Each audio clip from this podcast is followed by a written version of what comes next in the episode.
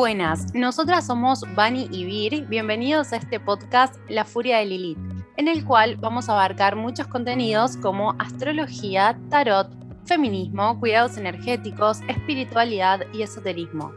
Vamos a hablar de todo un poco, historias, mitos, verdades, temas tabú, experiencias y muchas cosas más.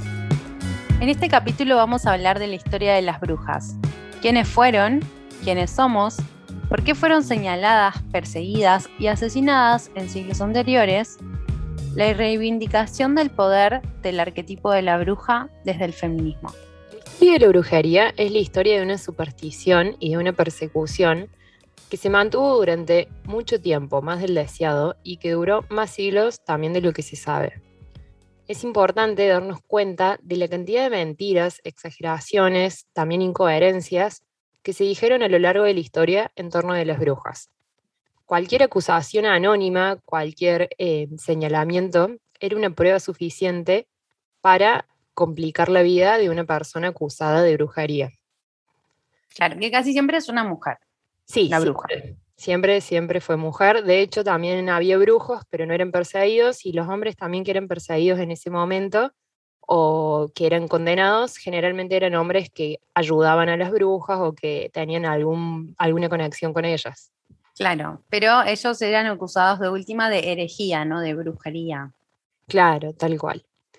Eh, bueno, pero vamos de a poco. ¿Qué se suponía que era una bruja?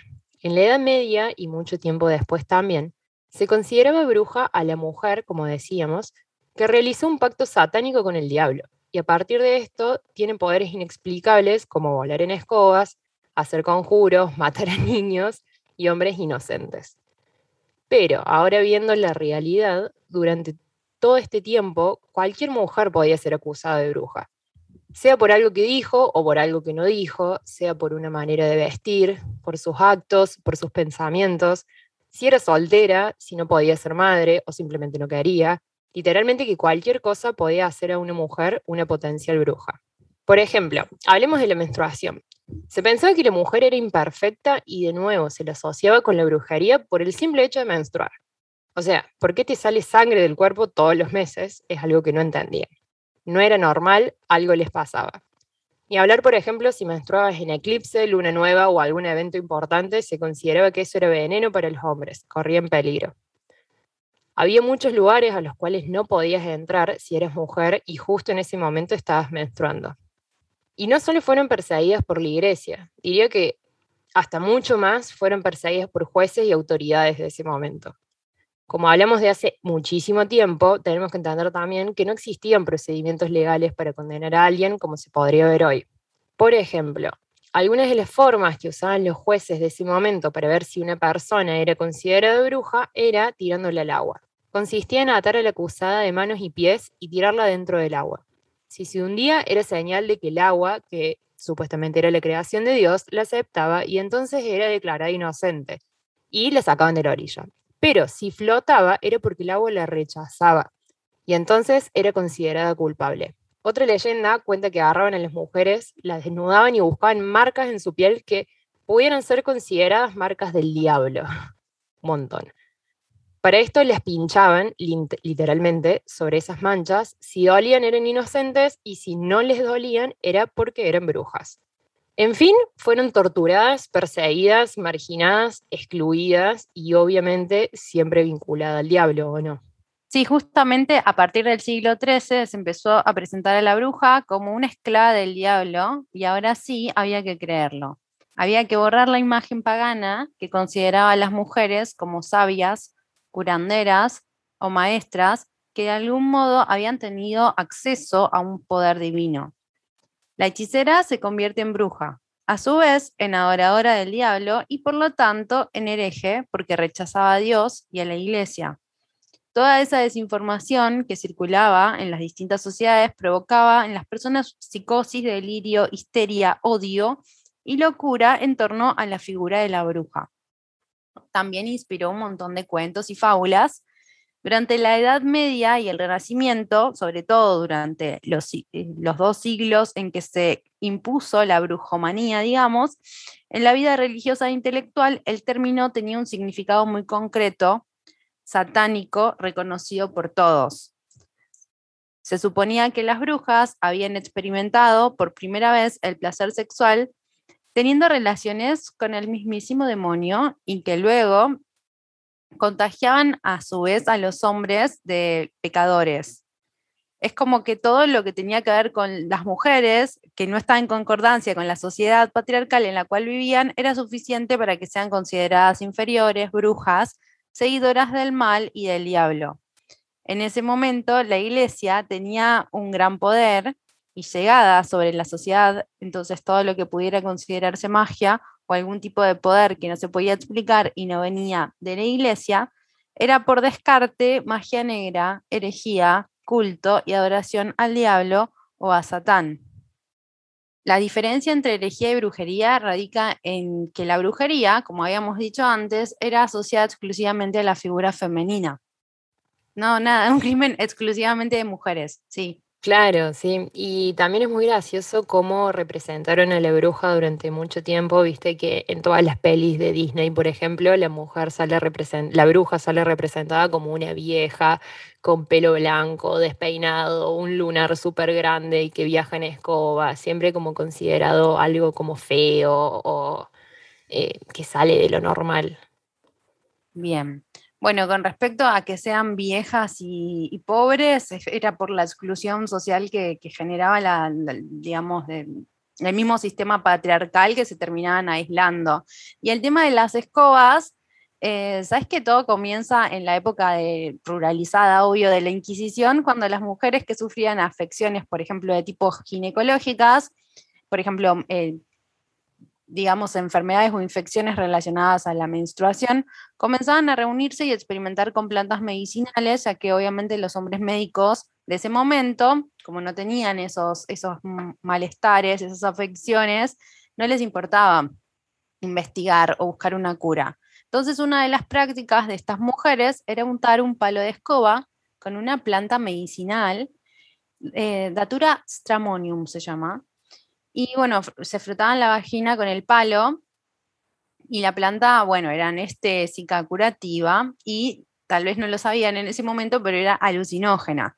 Entonces las mujeres, además de experimentar orgasmos, ¿no? Por, por la fricción, también sufrían alucinaciones. Entonces ellas mismas creían poder eh, volar y pegaban gritos y se reían.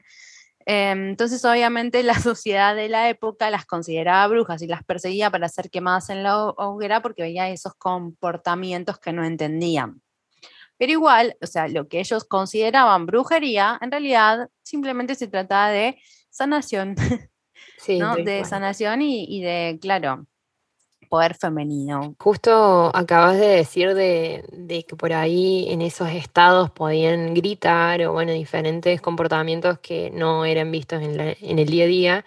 Eh, se lee mucho en muchos cuentos, leyendas del miedo, viste, a la noche de escuchar a las brujas eh, gritar o reírse. Eh, que generaban miedo y pánico en, en las personas y nada, en realidad estaban en un viaje de hongos. estaban en un reviaje, claro estaban en una.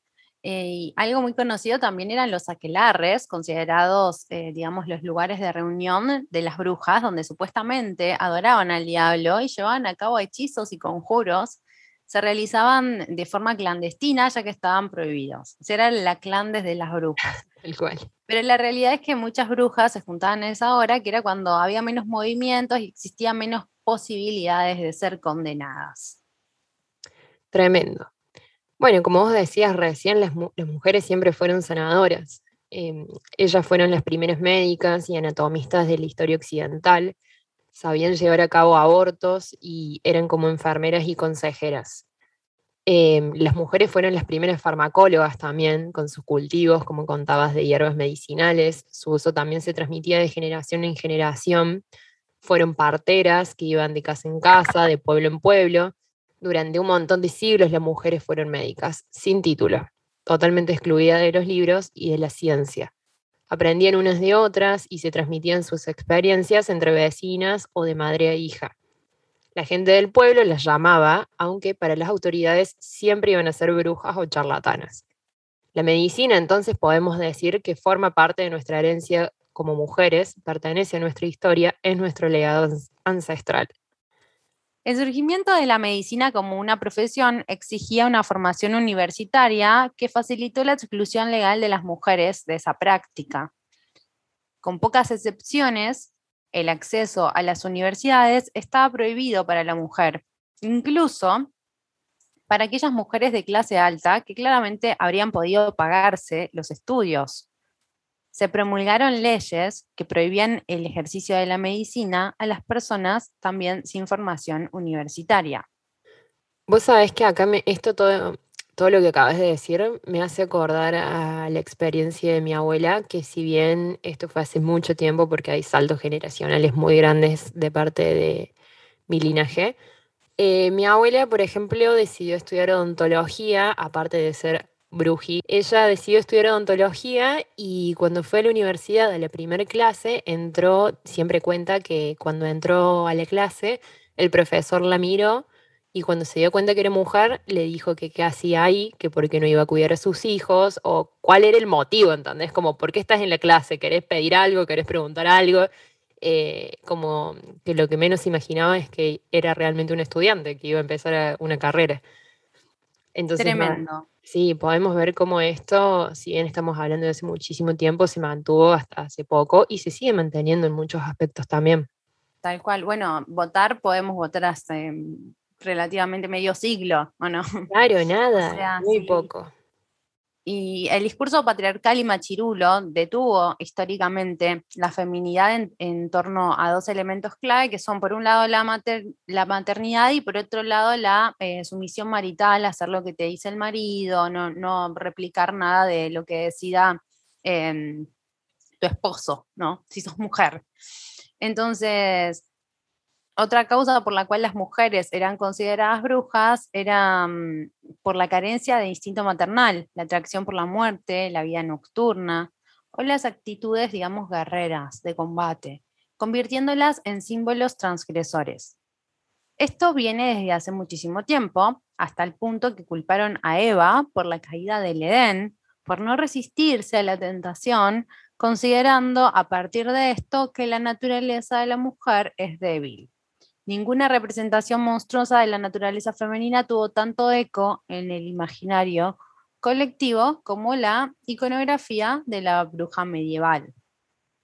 Otro hecho que podemos destacar que tiene conexión con la figura de la bruja durante los años 70 es la mayor visibilidad que tuvo la religión wicana, que es una reconstrucción y reinterpretación de religiones ancestrales que basan sus principios, creencias y prácticas en conexión con la naturaleza, el colectivismo, el ecologismo, el anticapitalismo, entre otras cosas.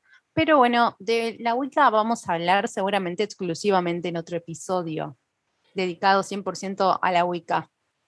Sí, sí, tal cual. Eh, también lo puedo relacionar con Pandora, que también la acusaron, viste, a Pandora por abrir la caja. A partir de ahí supuestamente salieron todos los demonios y, todas las Pandora Box.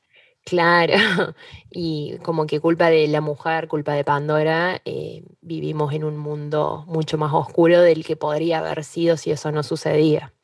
Entonces, bueno, podemos ver, para concluir, creo, cómo la casa de brujas violentó los cuerpos y vidas de las mujeres, configuró los modelos de feminidad moderno, contribuyó a la construcción de discursos y prácticas de opresión contra estas que hoy siguen vigentes. Sin embargo, esta historia también contiene relatos de resistencia de mujeres que desafiaron el orden social, acusadas de brujería, representan parte de la historia oculta de la liberación de las mujeres, fueron las primeras en rebelarse contra la opresión y la sumisión frente al control sobre sus cuerpos y su sexualidad podemos observar cómo también el aquelarre nos dejó un legado de hermandad eh, con una convicción de que para ser fuertes es necesario tejer redes con otras mujeres. Bueno, em, esto no sé si lo mencionamos también, pero viste cuando vos hablabas de que experimentaban orgasmos a través de, de los palos o de todo lo que usaban para a nivel medicina, eh, también como que eran consideradas brujas y pecadoras porque vivían libremente su sexualidad. Eh, estar con otras mujeres, tal vez, claro. considerada bruja. Tal cual, es como que ellas no tenían problema en experimentar su sexualidad entre ellas, por ejemplo, y en ese momento, bueno, como dijo Vani, si una mujer no estaba con un hombre, si no iba a ser madre o responder a las responsabilidades maritales y probar su sexualidad con otras mujeres y encima de hongos, era como todo un montón para ese momento. Entonces, eh, el uso incorrecto de esta palabra en el transcurso de los años oscureció su verdadero significado. También es importante tener en cuenta que siempre, sea cual sea la cultura, el contexto social, la época o momento, existieron personas con poderes que van más allá de lo terrenal. Pueden llamarse brujas, brujos, hechiceros, hechiceras, chamanes, como vos los quieras llamar. Hoy en día, por ejemplo, existen los rituales de ayahuasca, donde está presente un guía, un chamán, se toma de una planta que te permite ver cosas en las cuales en tu estado natural no las podrías ver. La conexión con lo esotérico siempre va a estar entre nosotros. La magia, por decirlo de alguna manera, siempre va a estar presente también. Después queda en cada quien si lo usa para un con un objetivo positivo o para lastimar o dañar a otros o a uno mismo. Uh, muy luna llena en Pisces, lo que acabas de decir, la magia siempre va a estar con nosotros, sí. Tal cual. Pero bueno, relacionando también un poco con Lilith, em, este arquetipo de, la bruja, podemos ver cómo eh, Lilith de alguna manera viene a reivindicar todo ese lado oscuro y esa connotación negativa eh, sobre la mujer que expresa y vive eh, libremente su, su, sexualidad, su poder interior, eh, que no le importa seguir las connotaciones morales de, la sociedad que está instalada, que puede ir en contra de eso y rebelarse. Y de ahí viene, digamos, arrastrando todo ese enfado interior de, bueno, de las brujas que, fueron quemadas, todos los crímenes que se, el holocausto femenino que fuimos viviendo a lo largo de los años. Es que mm, también ponete a pensar que de repente todo lo que heredamos de nuestro linaje femenino viene de un montón de lados, eh, como vos decías, de enojo. Por ejemplo, tanto de la parte de la magia que no pudo ser expresada, porque también, eh, propiamente dicho, si no sé si tirabas las cartas, em, si hacías alguna actividad adivinatoria, hasta la propia astrología, todo era considerado brujería. Eh, de repente también el linaje, la herencia de aquellas mujeres que fueron sanadoras y que también eran consideradas brujas, de todo lo que estaba prohibido y censurado para las mujeres y todo ese enojo se fue transmitiendo de generación en generación.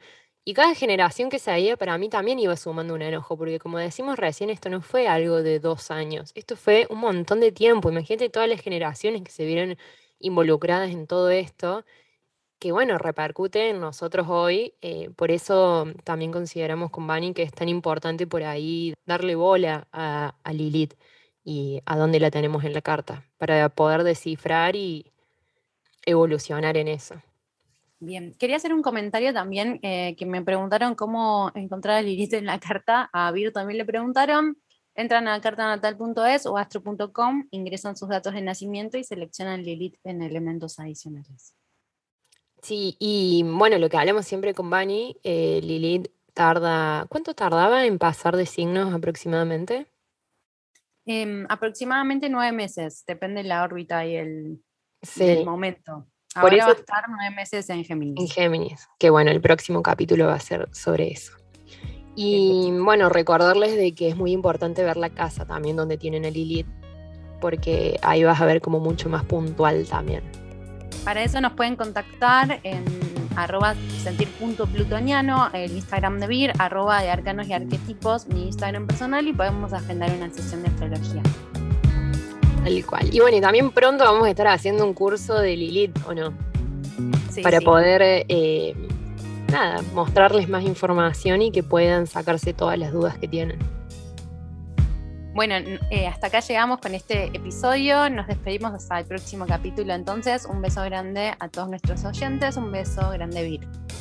Chao, Ani. Un beso a vos y a todos los que nos escuchan. Nos vemos en el próximo.